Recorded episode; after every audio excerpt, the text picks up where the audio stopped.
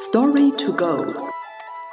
Das Konfuzius-Institut München erzählt Ihnen chinesische Geschichten.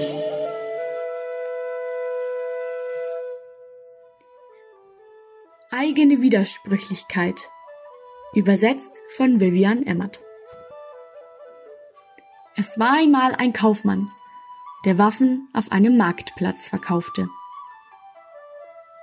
Durch seine lauten Rufe lockte er viele Menschen an seinen Stand. Er nahm einen Schild, stellte ihn zur Schau und pries ihn in den höchsten Tönen an.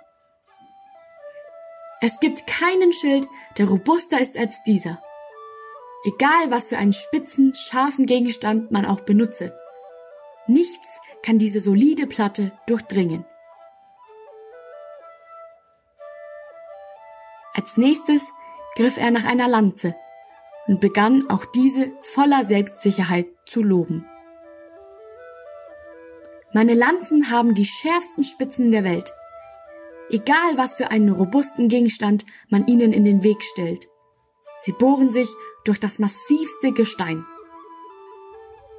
Eine Berührung der Lanze und der Gegenstand ist entzwei. Der Kaufmann war sehr zufrieden mit sich selbst und forderte weiterhin die Leute auf, an seinen Stand zu kommen und seine wundersamen Lanzen und Schilder zu kaufen. Plötzlich drängelte sich ein Mann aus der staunenden Menge nach vorne zum Kaufmann, hob Schild und Lanze auf und fragte den Händler, was würde passieren, wenn ich mit der Lanze in den Schild stechen würde? Die Menge war zuerst erstaunt.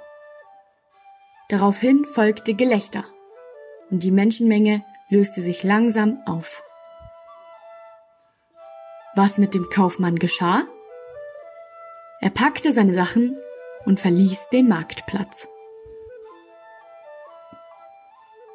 Mit der Redewendung eigene Widersprüchlichkeit beschreibt man in China jemanden, dessen Taten und Worte nicht übereinstimmen oder sich gegenseitig widersprechen.